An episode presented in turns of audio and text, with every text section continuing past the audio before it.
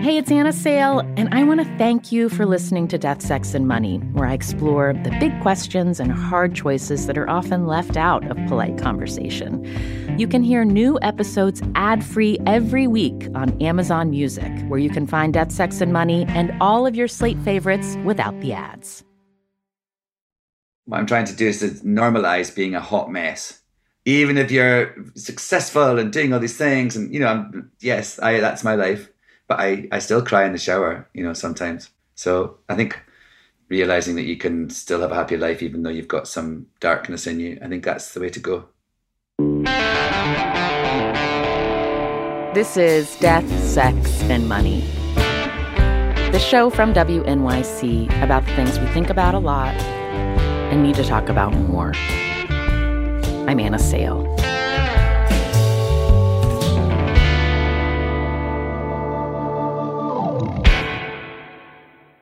You know Alan Cumming. Depending on how old you are, you might remember the Scottish actor as Eli Gold on The Good Wife, or the Pee Wee Herman esque TV host in the Spy Kids movies, or the MC in Cabaret. Welcome, bienvenue, welcome. Fremder, étranger, stranger. Alan is 56 now, and he's just written a memoir called Baggage Tales from a Fully Packed Life. It begins around the time that he first performed that role in Cabaret in the mid 1990s, as his career was taking off and he was figuring out his public identity. I was in Hollywood, I was making a couple of big films there, and I found these pair of glasses on a on a uh, sunglasses stall in at Venice Beach, and I they were just round black glasses, and I just they, didn't have any. You know, the one didn't have black sunglass stuff in them. It was just clear, and I just thought these were the greatest frames for me. And I write about in the book about how there's a play by Terence McNally about Maria Callas, and she says everyone must have a look. And she's doing this lecture, and she looks at this person, and the audience goes, "You do not have a look." and I think it's that became my look because it's a look that really suits me, and I, I bought them, and I thought I'm going to make these my prescription uh, glasses and I went to Australia and I got the uh, lenses put into the frames in a little optometrist in Melbourne. And the lady was, that's where my favorite Australian saying came about. She, I said, Are you able to do this? You know, I've got these sunglasses and can you put my prescriptions in? And I'm only here till Friday. Can you do that? And she went, Shouldn't be a drama. And I just love it because it shouldn't be a drama. You know what I mean? It was, it was just that great, absolutely. Uh, sort of, you know, jaded and dour kind of delivery of this lady saying something was absolutely true. It shouldn't be a drama. And I just love that. Alan was attracted to this no drama mantra after a period of a lot of drama in his own life. His first marriage had fallen apart. He was struggling with an eating disorder, and he was coming to terms with the physical and emotional abuse he'd endured from his father when he was a child. When his marriage ended, Alan moved into his own place for the first time, which suddenly forced him to make choices about what he wanted his life and his surroundings to look like. I discovered that I really like colorful things, bright things. You know, in my first marriage, I very much gave all that sort of responsibility to my wife, and I just I'd never I'd never had to sort of understand what I liked in that way. I was very passive. And then all of a sudden I was 30 and I had this apartment and it was mine. I could do whatever I liked with it. And I thought, what would I do? I just painted the entire thing bright yellow. And I want to ask you about about your eating at the time. Um, you describe struggling with an eating disorder, but what what were the how did you understand it at the time? What was happening with how you were eating? I was aware when people started to get worried about me and sort of say you're too skinny, you're not eating enough, you know, and I, you know, you sort of, you know, maybe skip a few meals, you sort of sort of think, oh well, whatever, and then it becomes a habit, becomes a pattern. I mean, I realized it was, it was the only way I could control. Was the only thing I could control in my life. I mean, I think that's all what all eating disorders are about. People feel out of control, and the only thing they can control is their body, and then that becomes an addiction about eating less and less to sort of, you know, that's some only thing you can control. and you know you don't quite realize that at the time but then you get then i got really annoyed with everybody being so concerned. I thought you know don't be concerned about my weight be concerned about me. And i just made me want to do it more. I remember being having a dinner with friends when they came to see me in a show in cabaret actually when i did it first in london. And you know they were all i was sort of sitting at the end of the table just sort of picking at a salad being very antisocial and i could i, I remember they're all really concerned so it's just all, and, it, and it's sort of funny. You get sort of, you feel very objectified, and that people are only talking about your body, not about you. And also, I felt I was very much sort of being lauded for being skinny. You know, that's that was something that was happening as my my skinniness was sort of a prefix to everything I did. When was the first time you talked to another man about having disordered eating? I get I had a therapist around about that time called Chris uh, in London. So he, I think it would be him. Yeah, I mean, I didn't really speak to at that point. I didn't really speak to anyone um, about what was going on with me. I just I was very. I didn't. I kind of hid it all. So it, it was a really, really, really difficult time. And you know, now I understand all these things. I understand these things about eating and the power thing, and about. I understand that I was de- depressed because I was having flashbacks, repressed memories coming, a very violent, horrible thing. So when I talked to, I think it was be talking to his therapist about it. I he was great actually. It's like you know sometimes you just all the stars align and you meet someone who just you are able to connect with a therapist. I mean, I think it's it's a very intimate and sort of chance like you know uh, interactions. And with him, I think it was I was there was it was the, was a lot going on, and he was really really helpful. You know, he was my sort of savior in a way. He really gave me back my confidence. Do you find when you're stressed now in your life, or or years after you were thirty, do you find that that sometimes it it shows up with the way that you eat? It has uh, a few times. Yeah, yeah. I've I mean, there's phases where I sort of, you know, been so busy, you forget to eat and you kind of slightly get off on the fact that you haven't eaten and stuff like that. And then you can sort of see changes in your body. And also, you know, as you get older, things, your body changes, your metabolism changes. Like right now, I I feel like I have put on a little bit of weight. I, have noticed. I did this. Um, I did this show uh, in August, going around Scotland in a van with Miriam Margolyes, the English actress, sort of a travel series for Channel Four you know, we had chips, French fries with every meal for like a month. And I was like, including breakfast. and, uh, you know, then I came back to New York and suddenly it was fashion week and I was doing all these events and I was, you know, and I'm going for fittings. And I used to, I, I'm sort of sample size. And so when they, you know, I don't have to go for fittings, people just send clothes over and they fit. And also I've been doing quite a lot of, you know, exit weights and things in, in my in, in the pandemic. So my chest has got a little bigger. Uh, I've gone to a forty chest. Can you believe it? wow. it? And and uh, yeah, and I, then I sort of thought after all the chips in Scotland, I put on a little bit of weight on my tummy, and I was like, "Ooh, this is these this thirty two waist a little tight." Um, so you know, I really, I guess I'm, I I notice things like that. I kind of like being sample size, uh, and you know, I'm I kind of keep fit and all that sort of stuff. But it's not sort of, I don't see it in quite the sort of negative, damaging way. I don't sort of think I I need to do this because that's the only control I have over my situation in my life. Not at all. But I'm always very vigilant about it, tipping into danger areas.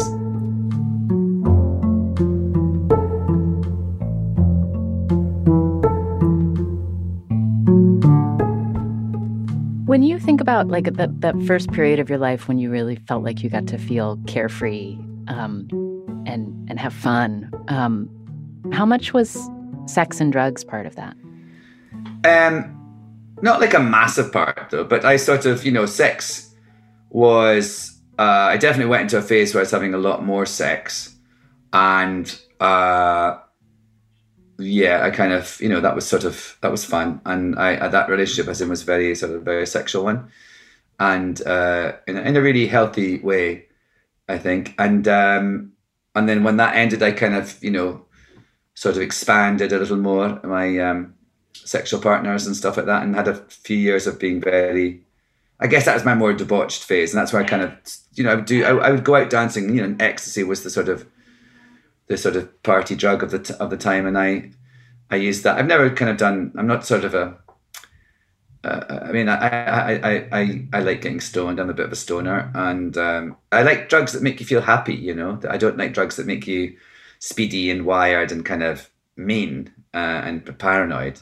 I like to relax and have fun and feel positive and loved up.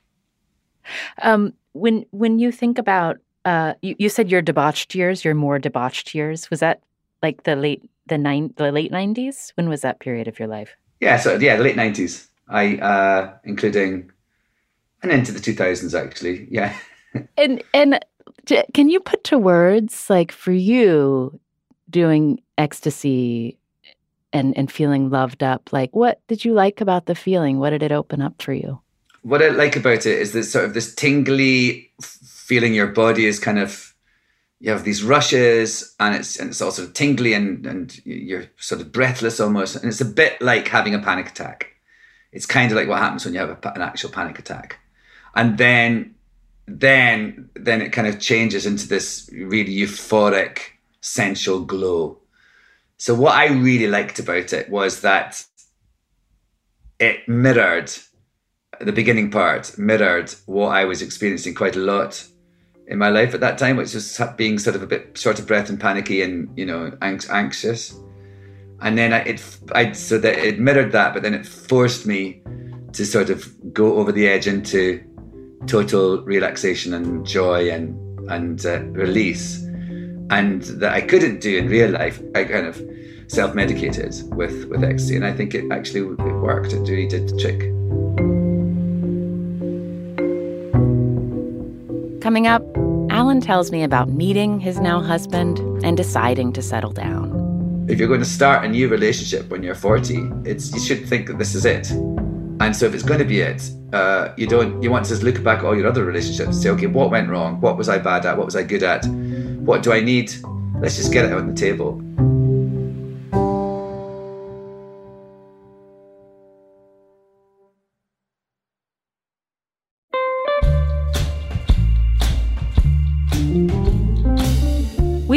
Hearing from quite a few of you about housing since we asked to hear from those of you who consider your current situation temporary. You've sent in stories about the quest to find something more affordable, about moving back home, and about other short term choices you've had to make. We're compiling these for an upcoming series we're working on with BuzzFeed News all about housing. And we recently heard from a listener named Tavi, who has been living in the Bay Area since 2007. If you were queer or an artist, trans, um, if you were a sex worker or a performance artist, like this was the place. And it was kind of bohemian paradise, if you will. Tavi bounced around a variety of living spaces until January, when they said they were illegally evicted from their last place. They found temporary housing through a friend, but it only lasts until June of next year. And Tavi said it no longer feels sustainable to stay in the Bay Area. So they're hitting the road this summer to figure out where to live next. I am converting my Prius to a live in tiny home on wheels, and my plan is to go state by state and both see places that I, as a queer and trans person, might feel safe living. And also, while I'm at it, I'll see some national parks and beautiful places, have some adventures, and that's my plan. Wish me luck. If you're also in a temporary housing situation, tell us about it. Record a voice memo and describe your current living situation to us. Then email it to us at deathsexmoney at wnyc.org.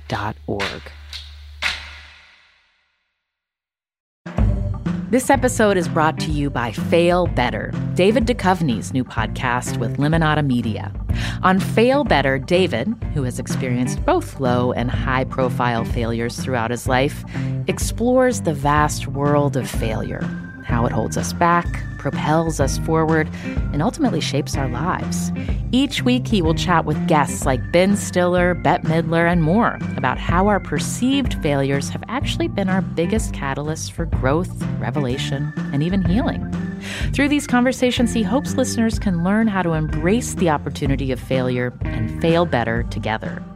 Fail Better is out now wherever you get your podcasts.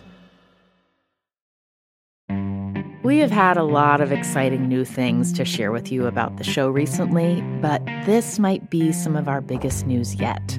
Death, Sex, and Money is officially going to be live in New York City at the Tribeca Festival on June 11th. And I want to personally invite you to the live taping we'll be doing with the legendary journalist Kara Swisher. If you know Kara's work, you know her ability to get people to tell her things is unmatched. And she does it in her signature hard charging way. She's not afraid of things getting a little combustible. I have a slightly different interview style, so we're going to talk about that and play around with that in experimental ways that I think will make this a special show unlike any of our other live shows up to this point. And it's not often that I get to do a live Death, Sex, and Money show in New York, so I really hope to see you there. Whether you're in the city, on the East Coast, just been looking for a reason to visit New York City, come on June 11th for this show. You can get tickets now at tribecafilm.com slash death, sex, money. We are so excited to see you there.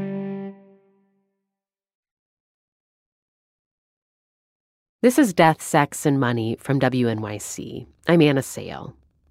After his first marriage ended, Alan Cumming had a series of relationships with women and men throughout his 30s, including one that he now describes as abusive and sometimes even violent. Not like violent in the scale that my father was, but when that came into it, I, I was like, oh, this is really, we've got to get out of here right now. They were angry and I thought I could fix them I thought it was my fault and that uh, neither of those things were true. So then, when Alan was first getting together with his husband, artist Grant Shaffer, he knew he wanted to do things differently. I'd, you know, definitely been around the block a few times. So I was very in a phase of now being very sanguine and sort of honest and not being not trying to sort of uh, sweeten myself and because I knew what I was capable of and I knew what I needed and I just was and I just thought I don't want to go through some other mess you know I don't want to do that again obviously I just was falling in love with him but I also just didn't want it to uh, I didn't want to blow it and I didn't want to sort of present a false picture of myself and he did that too. You know, he was he came back to me with his honesty, and so it was a really great way to start a relationship. Hmm. When you think about the beginning of that relationship and that honesty, were there ways that you sort of structured what you wanted to expect from one another in a, in a relationship that you verbalized that you hadn't in previous relationships about how it could work? Yeah, I mean, I just I, I hadn't really ever done that before. You know, I just thought you just sort of meet someone, you fall in love with them, you just kind of think oh, here we go. Whereas I think that you know, I, I mean, he said to me that you know, it's he he, he knew me quite well by this point, um, and he said he said you know, it seems you like drama, and I don't want to do drama, and I was and I.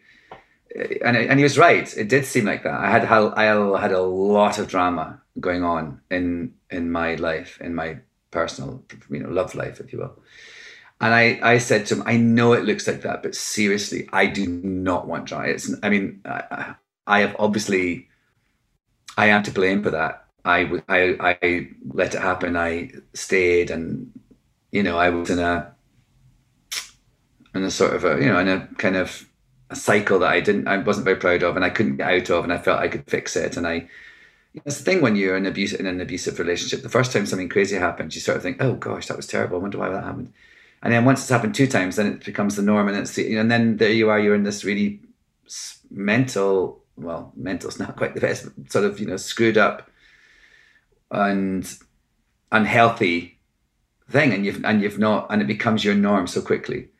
And so I was realizing all those things about myself. I was realizing that I needed to break the cycle of those trying to fix people and allowing myself to fall into those situations because it was familiar to me. You know, that's what I was realizing.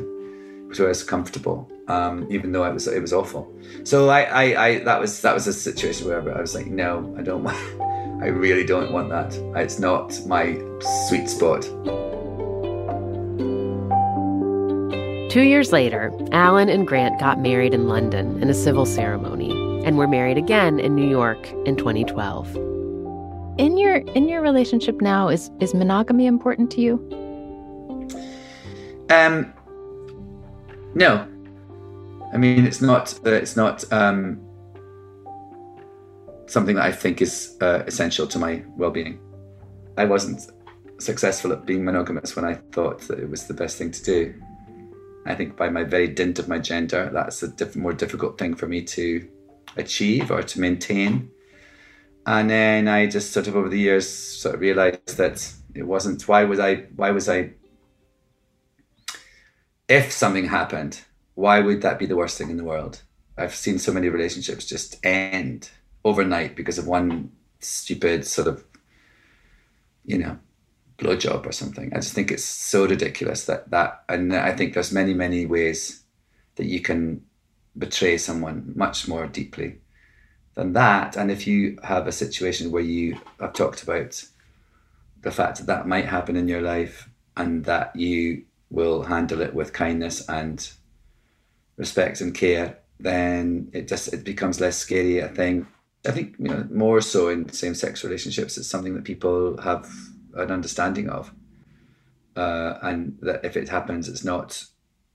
It's either understood or it's agreed upon or it's just a sort of uh, thing that you know you have you've talked about it and you've come to some agreement about it that suits you that suits your relationship but for me i feel like i'm not going to pretend that i'm going to be able to do something that i just know i can't do and also that i don't want to do it's not that i go around having sex with people all, all over the place but if that were to happen i feel that, uh, that that's you know something that we've sorted out between us You write in the acknowledgments of your book um, about your husband. Uh, he was responding to seeing you on social media intoxicatedly crowd surfing wearing a monkey suit on another continent.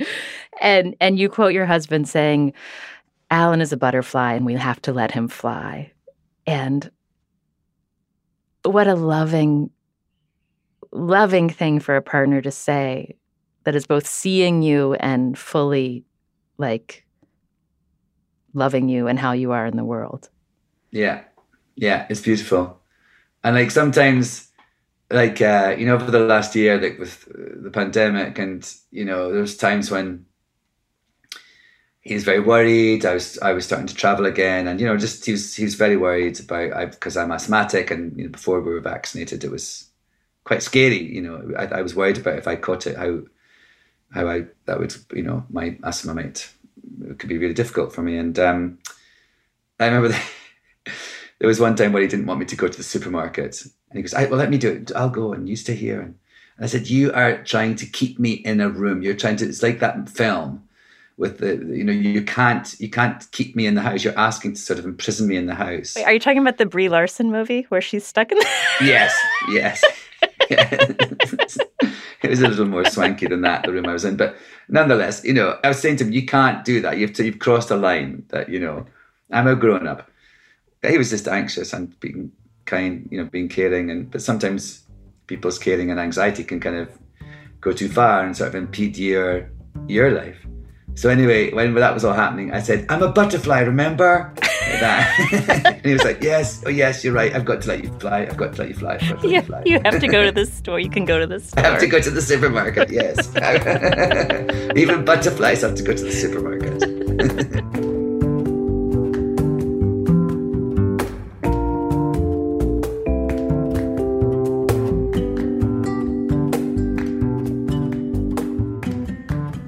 Is there anything about being uh, 56 that surprises you?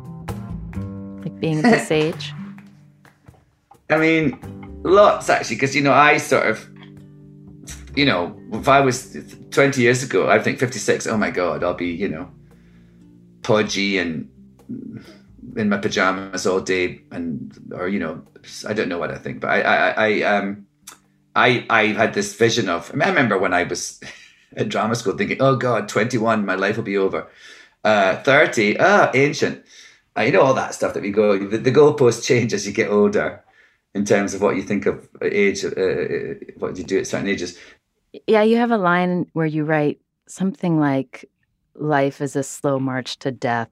We might as well have fun. Yes. It is, though. You know, I, I'm decaying in front of you right now as we have this conversation. We're both decaying. And uh, I just think let's just enjoy it, you know. And the whole trajectory of my life is so alien to what I thought it was going to be. It's so it's completely not uh, what I thought was transcribed for me, or what I expected, or what I hoped, even.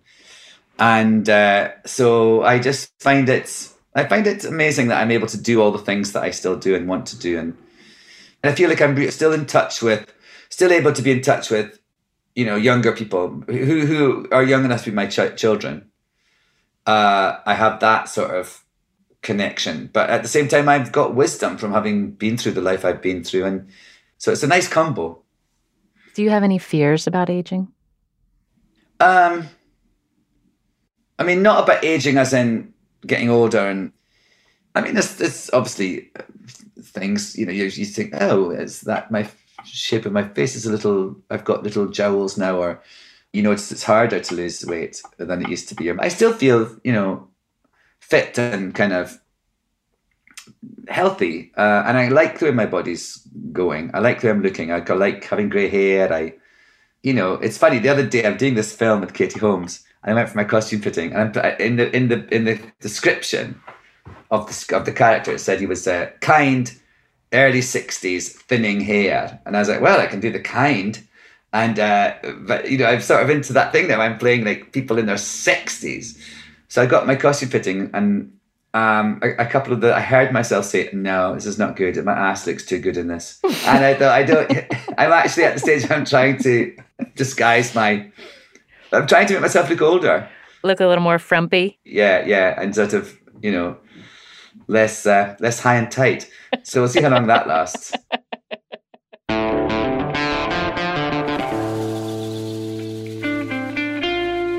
That's Alan Cumming. His new memoir is called Baggage Tales from a Fully Packed Life.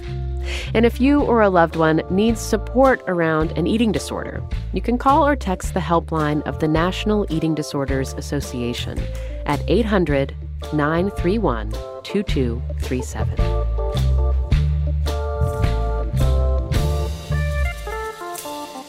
Death, Sex, and Money is a listener supported production of WNYC Studios in New York. This episode was produced by Afi Yellow Duke. The rest of our team includes Katie Bishop, Emily Botein, Caitlin Pierce, and Andrew Dunn. Annabelle Bacon also worked on this episode. Our intern is Sarah Deely. The Reverend John Delore and Steve Lewis wrote our theme music.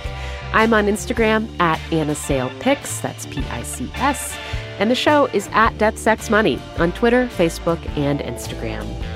Thank you to Jill Riley in South Boston, Massachusetts, who is a sustaining member of Death, Sex, and Money. Join Jill and support what we do here by going to deathsexmoney.org slash donate.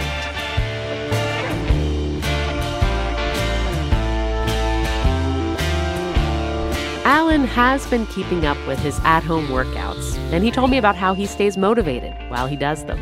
In my gym, I have a little shed. It's a gym uh, where I've been lifting weights and Where your chest my has gotten chest, large. my- yes. my, my two-inch expansion from 38 to 40. Uh, I've done this thing where this shed is entirely covered with photographs of me from throughout the years, from magazine covers and film posters. That's and blah, blah, amazing. blah. And so I exercise to thousands of images of my younger, hotter self. And it's a very sort of uh, good inspiration to, you know, do another thousand meters on the rowing machine or something.